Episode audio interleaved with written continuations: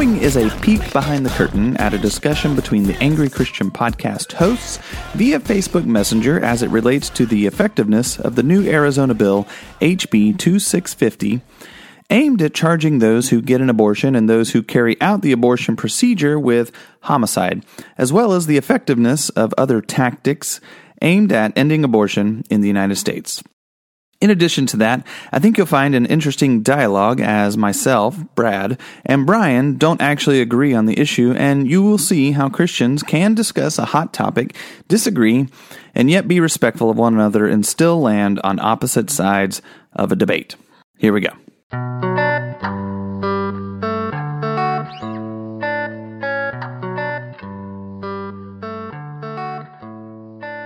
So, I read that in Arizona, a bill has been proposed that would charge the mother and the doctor who carries out the abortion with murder. As vehemently opposed to abortion as I am, I don't see how this resolves the issue. It would be upholding God's law concerning the matter and acknowledging the image of God in those children. One of the reasons this happens on the scale that it does is the lack of respect of both. They won't stop until justice is enforced. It's not going to pass, though. If we legally acknowledge a baby in the womb as a human life, would there really be an option to not consider their killer a murderer? And if we don't, are we allowing a legal precedent for some lives being worth more than others? I'd argue the latter is what's happening. Who are these people to choose who's viable?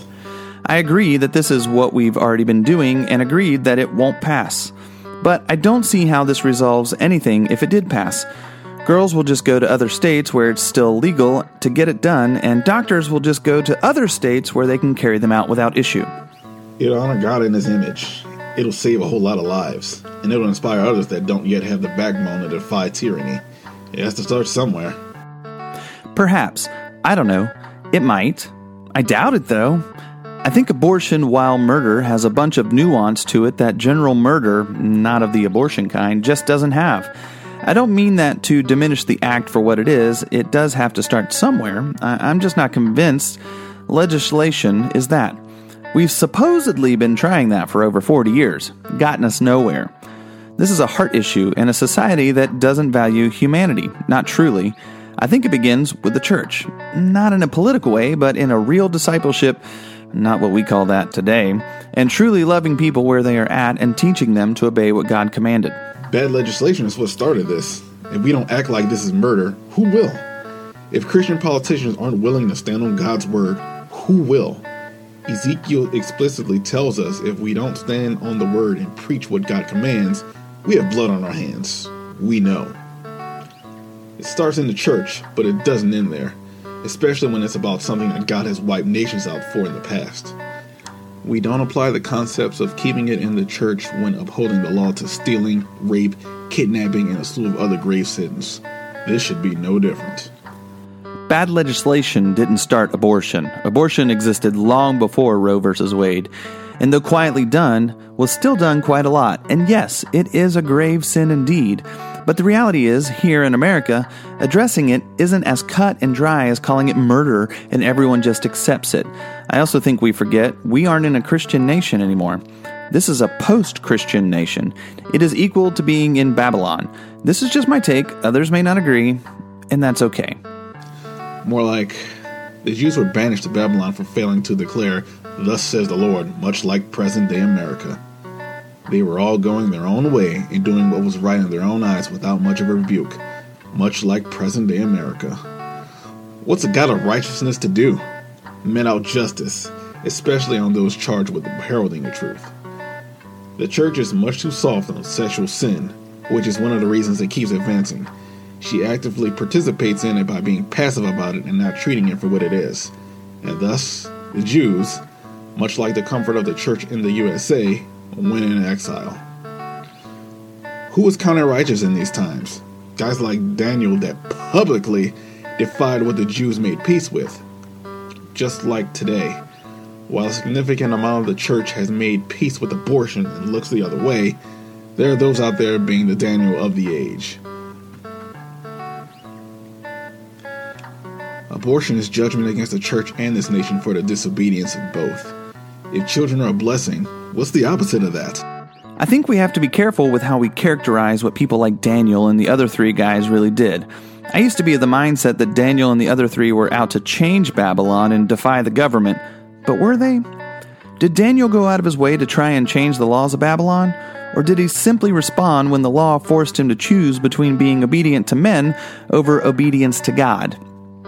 Likewise, with the three other guys in their fiery furnace incident. Daniel is definitely a good book to study in light of the coming days we will find ourselves in. Now, these four guys actually found themselves in Babylonian governmental circles, Daniel being almost more like a governor of a region.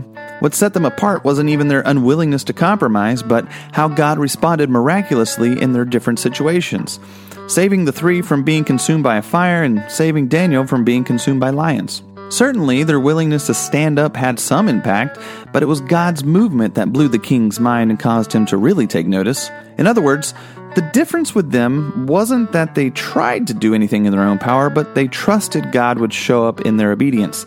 And in the case of the three in the furnace, they trusted God even if He didn't show up in their obedience. Not sure that's the same thing I'm seeing from believers in America. What I'm seeing is believers trying to hold on to a culture that no longer exists and one that we have been a long time separated from. What I see is Christians trying to make the American government a Christian government.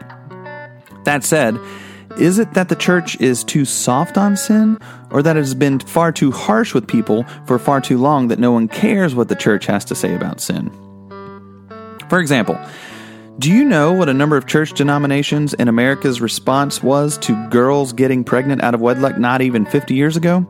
It was to send them to a boarding house to hide their shame away from the public, let them carry the baby to term, then give it up for adoption and let the girl come home and act like nothing happened.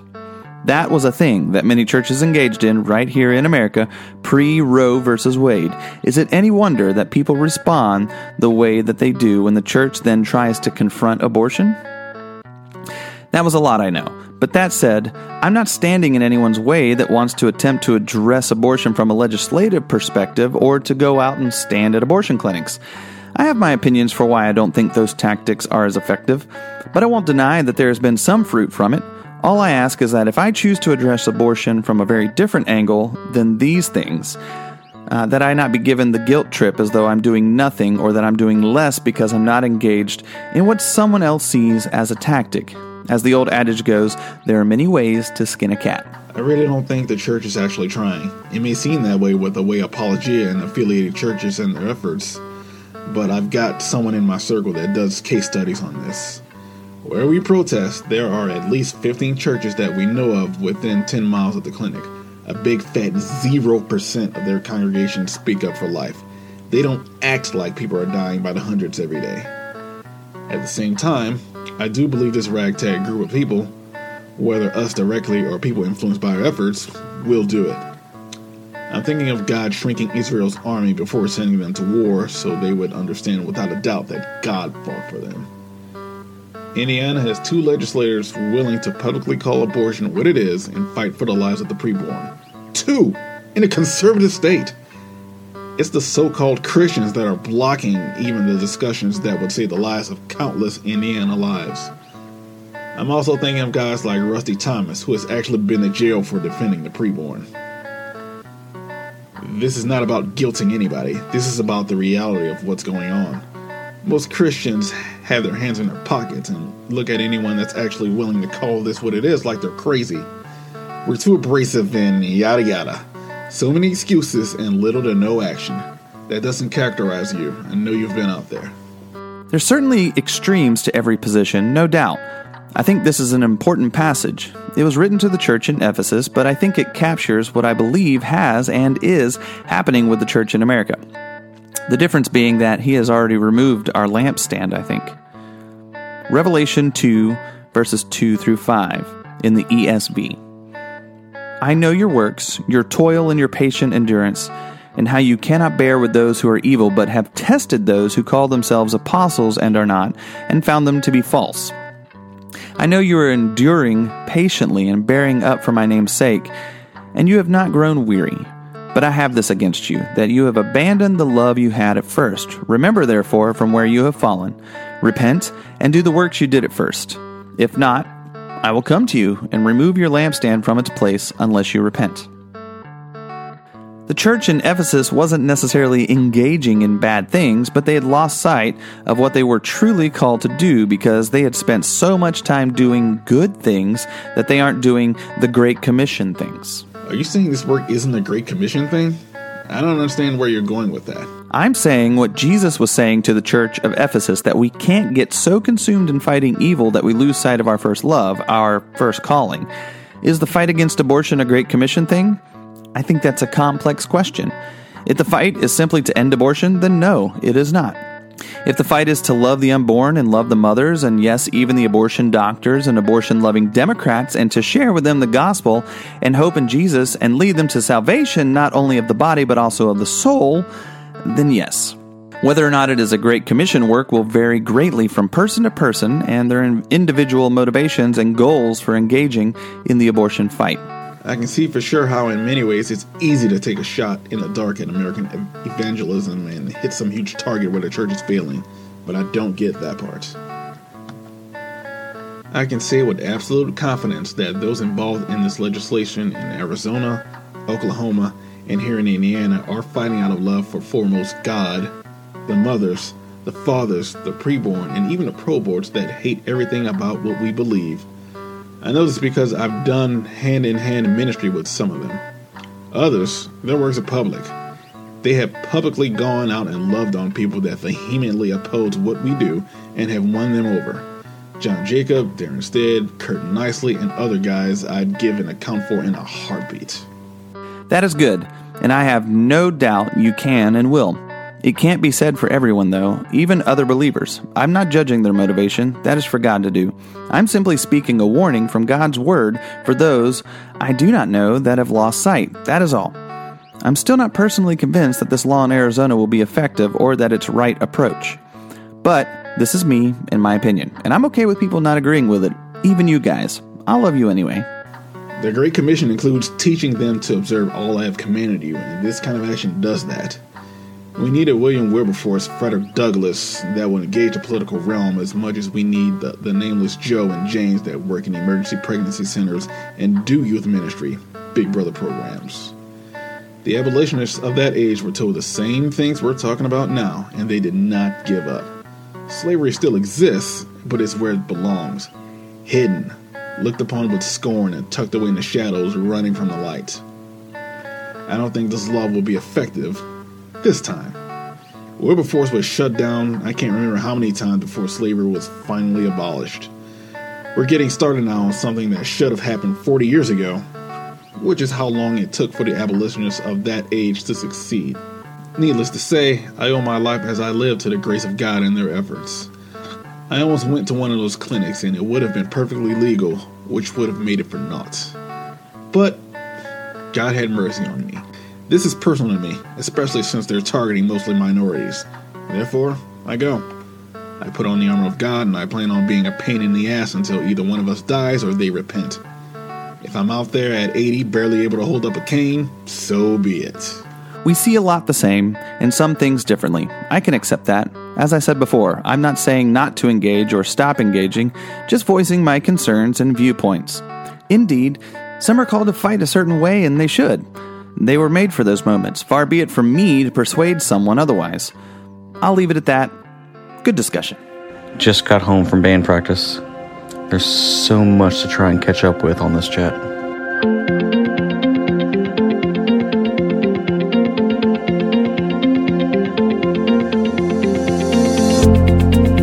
Want to say a huge thank you to Jonathan Hamlet, Robert Platt, Michael Ledford, and Brian Baldwin for taking the journey with me and helping me host the Angry Christian podcast.